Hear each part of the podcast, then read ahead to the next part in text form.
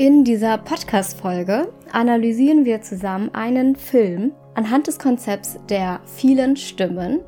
Diese ist die erste Folge der Podcast-Reihe, die jetzt noch keinen Namen hat, also es wird sich schon einen Namen finden. Und in dieser Folge analysieren wir die Stimmen, die bei Simba in König der Löwen präsent sind.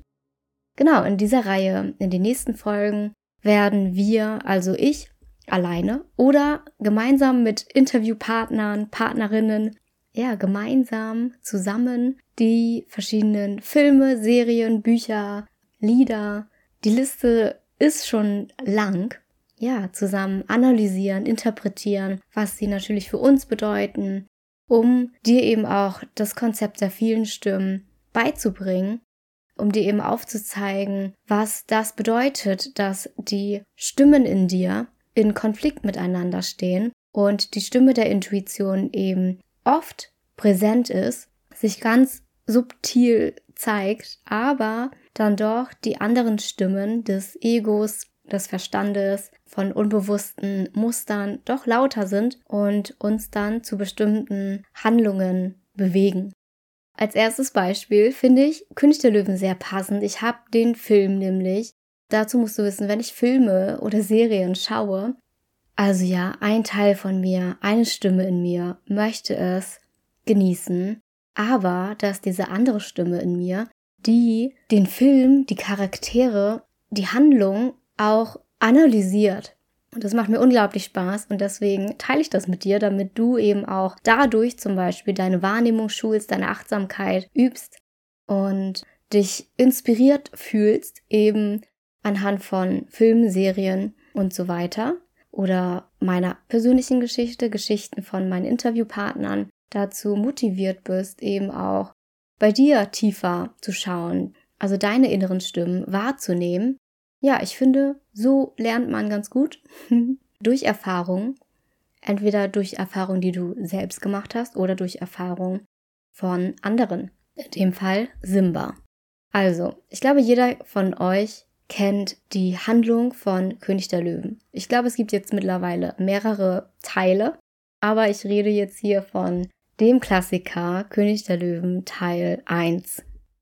Nochmal trotzdem kurz zusammengefasst, worum geht es in dem Film? Es geht darum, dass Simba am Anfang des Films geboren wird im Löwenrudel und dann von Geburt an ja schon feststeht, dass er der König der Löwen ist, Name des Films, und eben wenn Mufasa, sein Vater, der jetzige König der Löwen, stirbt oder eben ja, kann man das in der Tierwelt sagen, wenn er in Rente geht, also seine Position abgibt, Simba diesen Platz einnimmt.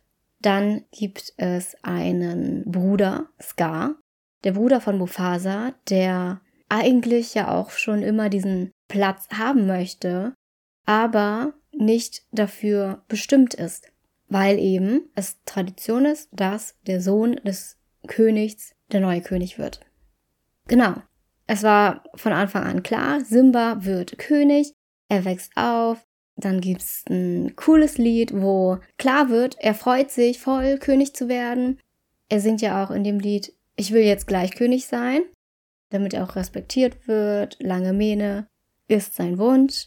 Und er wächst auf mit diesem Glaubenssatz, ich werde irgendwann König und ich werde ja, ein selbstbewusster König, andere respektieren ihn und dann passiert eine tragische Szene, in der sein Vater stirbt. Das heißt, er wird dann abrupt König. Also er hat nicht die Möglichkeit, wie es sonst ist oder sonst wäre, dass er, wenn er aufwächst, quasi in die Rolle des Königs, in diese Rolle eingeübt wird, eingearbeitet quasi vom vorherigen König, sondern er wird ins eiskalte Wasser geworfen. Genau, das ist quasi aus der Perspektive von Simba. Er weiß natürlich nicht, dass Scar, sein Onkel, dafür gesorgt hat, dass Mufasa stirbt oder dafür verantwortlich ist. Simba am Boden zerstört, traurig, enttäuscht und sehr emotional, denkt ja auch, dass er für den Tod verantwortlich ist, weil sein Onkel zufällig in der Nähe war und ihm das einredet. Das heißt, hier haben wir schon mal eine Stimme, die nicht seine ist, also die Stimme des Onkels, die ihm aber glauben lässt, dass er für den Tod seines Vaters verantwortlich ist und dass er nicht bereit ist, König zu werden. Was passiert? Er glaubt es und verlässt das geweihte Land und findet dann ja Anschluss bei Timon und Pumba. Dort wächst er dann auf, lernt von der Natur zu leben, sozusagen. Also keine Antilopen zu jagen, sich von Käfern und Würmern zu ernähren und vergisst dann ja auch oder verdrängt es, das sehen wir ja nicht im Film, sein Rudel und dass er eigentlich König sein soll. Ja, er flüchtet, er ist geflüchtet, kann man so sagen. Aus Angst ist er geflüchtet, hat würde ich jetzt so interpretieren, emotional gehandelt. Eben aus dieser Trauer heraus, aus dieser Enttäuschung, hat er sich so in diese Emotion reingesteigert, dass er dann eben dann auch dachte und eben durch die Stimme von Scar, dass er auch als König nicht genug ist. Und da haben wir das Thema der Wertlosigkeit. Er hat eine innere Stimme in sich, einen Anteil, der sich wertlos fühlt und noch nicht bereit, König zu sein, weil er ja auch mit diesem Glaubenssatz aufgewachsen ist, dass sein Vater ihn quasi alles beibringt und er drein wächst. Und dadurch, dass es aber von jetzt auf gleich passiert ist, fühlt er sich nicht bereit, fühlt er sich nicht genug und nicht wertvoll. Diese Stimme war schon da und wurde dann durch den Vorfall mit seinem Vater, durch die Stimmen durch das, was Scar gesagt hat, noch verstärkt, so dass dieser Glaubenssatz, seine Gedanken durch seine Emotionen verstärkt wurden und er dann ja letztendlich emotional gehandelt hat und das Rudel verlassen. Und dann lebt er so weiter in diesem Fluchtmodus, in der Verdrängung, bis Nala auftaucht und ihm dann eben vor Augen führt, was in dem geweihten Land was in dem Königreich gerade passiert, was Scar aus den restlichen Löwen gemacht hat. Das schockiert ihn ja enorm. Und da hat auch Nala ihm dann vor Augen geführt, dass er doch der rechtmäßige König ist. Was aber passiert ist, und das finde ich so spannend, weil das passiert nicht nur in dem Film, sondern bei so vielen Menschen im Leben, und auch mir ist das schon manchmal passiert, dass wenn du, also er war dann ja so sehr in seinem Schmerz, beziehungsweise er hat seinen Schmerz verdrängt. Und viele Menschen tun das durch Alkoholkonsum, durch Drogenkonsum, durch viel emotionales Essen, durch Netflix, durch Online-Shopping und so weiter, nur um ihre Gefühle nicht zu fühlen. Also all das würde ich unter Fluchtstrategien packen. Und wenn dann eine Person kommt, die dich mit der Wahrheit, also Wahrheit ist jetzt ein großes Wort, aber dich mit der Realität aus seiner Perspektive konfrontiert, wie reagieren wir da? Meistens sehr emotional, weil das genau der wunde Punkt ist, den wir eigentlich nicht vor Augen geführt haben wollen. Also wir werden dadurch aktiviert, getriggert, etwas wird in uns gespiegelt, was wir nicht wahrhaben wollten bis jetzt. Und was passiert oftmals auch, dass wir dann wütend sind auf die Person, die uns das sagt.